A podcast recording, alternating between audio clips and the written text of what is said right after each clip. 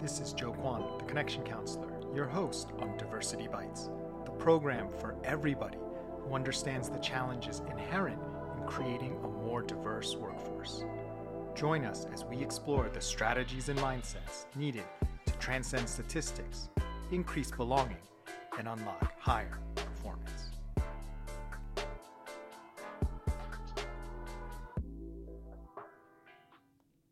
Hello, this is Joe Kwan, the Connection Counselor, creator of the Everybody Thrives program, welcoming you to the second episode of Diversity Bites.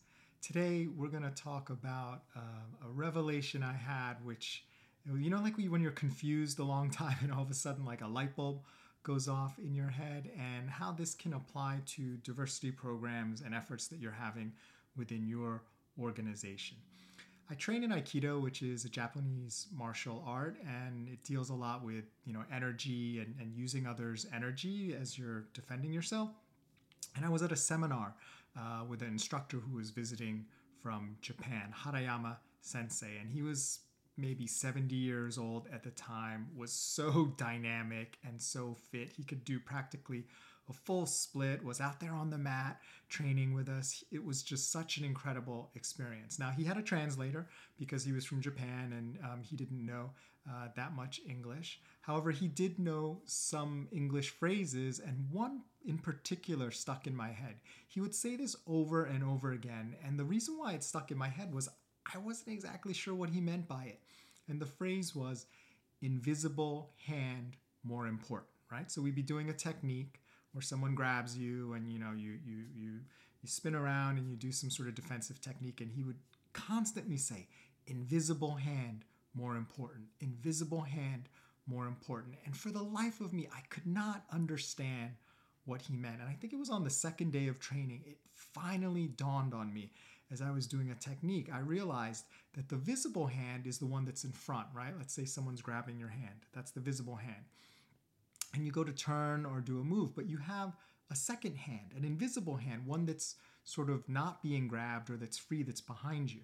And as you move, if there's no energy, right, in that invisible hand, whatever technique you're trying to do doesn't work as well. It's it's both hands working together. And the reason why the invisible hand is more important is because we all think about the visible hand, right? We we pay attention. Someone grabbed me, it's my visible hand, it's the one I see, it's the one in front of me. Of course, I'm paying attention to it.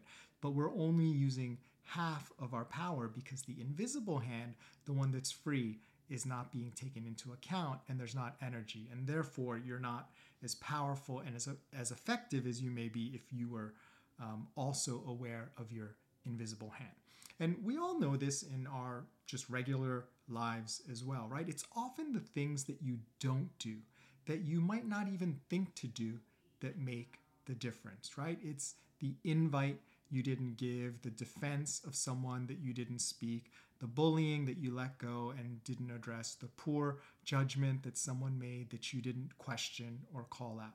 Not to judge you, but you've also probably experienced that as well, right? Where you could have used someone to speak up or come to your defense, but they didn't. So it wasn't something active that they did, but it was the thing that was silent that really made the difference. And that was more important. Now, how does this apply to diversity and diversity programs, which we all uh, may care about?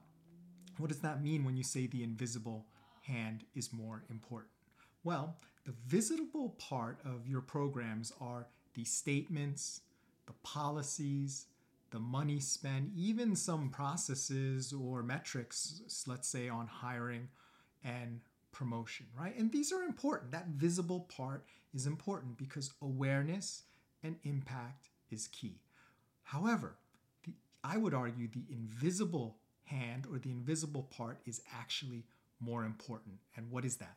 The invisible part is the attitudes, perceptions, and emotions or intentions behind those efforts. I'll say it once again. The invisible part is the attitudes, perceptions, emotions, and intentions behind your super, uh, behind your diversity efforts. Now, why is that important?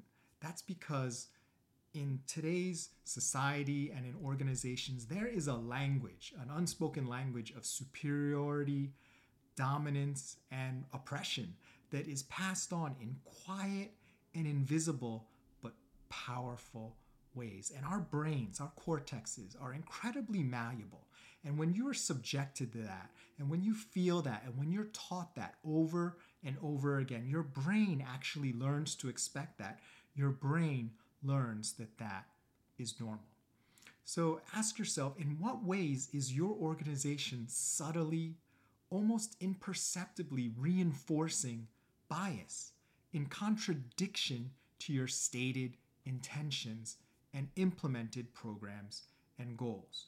And this can be much more powerful than the money you spend on programs or the aspirational statements you make. And it can also clue you into uh, maybe a reason why you're not making as much progress, even though there is a lot of money being spent and programs being created, if that invisible part is not connected. And I don't mean you personally, right? If you're a leader and you're trying to implement these programs, I believe the invisible hand is there for you. What I mean about is in the entire organization because you as a single person cannot create support and change and you know intention throughout the organization. So if it's just the leaders who are in charge of diversity who care but no one else cares then the invisible part is is really not doing much at all. Now the point is not to stop the programs or spend the money right? And just say oh we give up because we're not getting the support. It's to realize that those programs and those efforts and initiatives are not the only thing that needs to be done. The point is to consider these more subtle, complex mechanisms that need to be considered for people to believe you are serious about truly meeting your goals. Now, the starting point is not to come up with a plan to eliminate all sort of bias reinforcing activities or events. It's a much simpler, smaller, but very difficult step. The starting point is to admit that this happens all the time in your organization, that this invisible hand of people not truly supporting these efforts is happening all the time. And without an effective strategy to address this, it will continue to be the prevailing wind in your organization. And that bias, right, this prevailing wind of bias will be at the back of some employees and benefit them, and it will be in the face of some others and continue to make it harder for them to advance and make the contribution that you know that they can make and that you want them to make, which is why they're in your organization and why you invited them there. And if you don't start here, it will become much, much harder, much more of a struggle, just like I was struggling with my Aikido technique to get any results. Because remember, the invisible hand is more important. Well, thank you so much for joining Diversity Bites. My name is Joe Kwan, the Connection Counselor. This content is informed by my Everybody Thrives program, which is for companies looking to unlock the full power of their people. You can learn more about it at connectioncounselor.com. Remember, when it comes to higher performance, diversity bites, belonging delights.